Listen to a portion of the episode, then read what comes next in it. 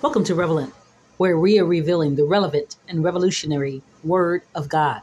I am your host, Mia Jani, and this is your five minutes of fire. We have been doing a series on the end times from Matthew, the 24th chapter. We are beginning in the first and the second verse, and it reads And Jesus went out and departed from the temple. And his disciples came to him for to show him the buildings of the temple. And Jesus said unto them, See ye not all these things? Verily I say unto you, there shall not be left here one stone upon another that shall not be thrown down.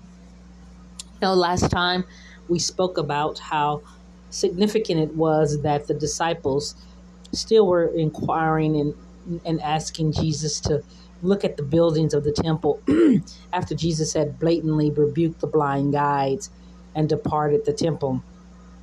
And I just want to kind of go over a little bit more in depth because there's so much in this. But the first thing I want to point out is that Jesus is no longer in temples built with man's hands. Acts tells us that. And we understand that now he is not looking for a physical place to dwell. That's why he departed and went out of the temple. He is looking to dwell within man. When he had the exchange with the woman at the well, the first thing she talked about was the place, the location, the manner in which worship was to happen. And Jesus expressed expressed to her that there's coming a time, and now is, when the true worshiper will worship in spirit and in truth. The new temple of the living God is within us. We, as born again believers in Christ Jesus, who have surrendered our lives, who look to his second coming, are actually the ones in which the dwelling place of the Most High God is. We are his temple. And so when Jesus was walking out of the temples that were made by man's hands, and then he goes on to say, Not one stone will be left, all will be thrown down, which is what was prophesied that actually happened. We understand that he was saying, This is no longer the place where I will dwell. I will dwell in man.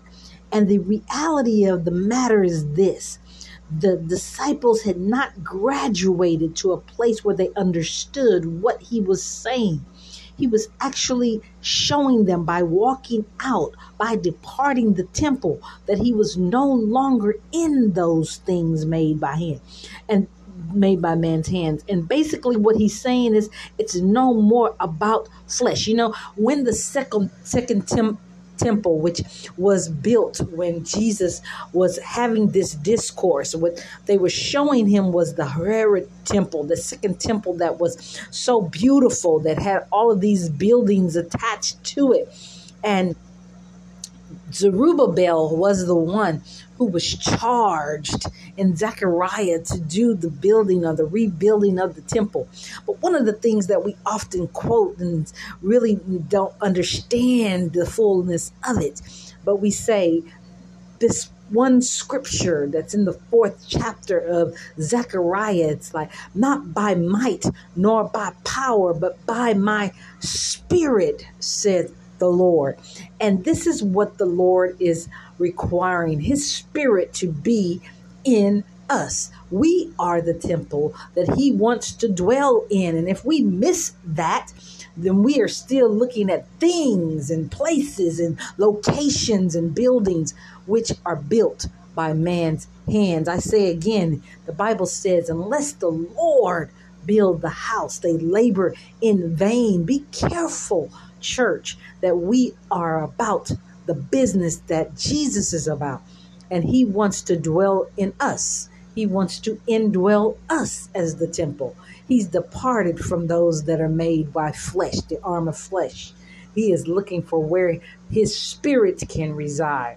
And we must be those that allow him to reside and work in us.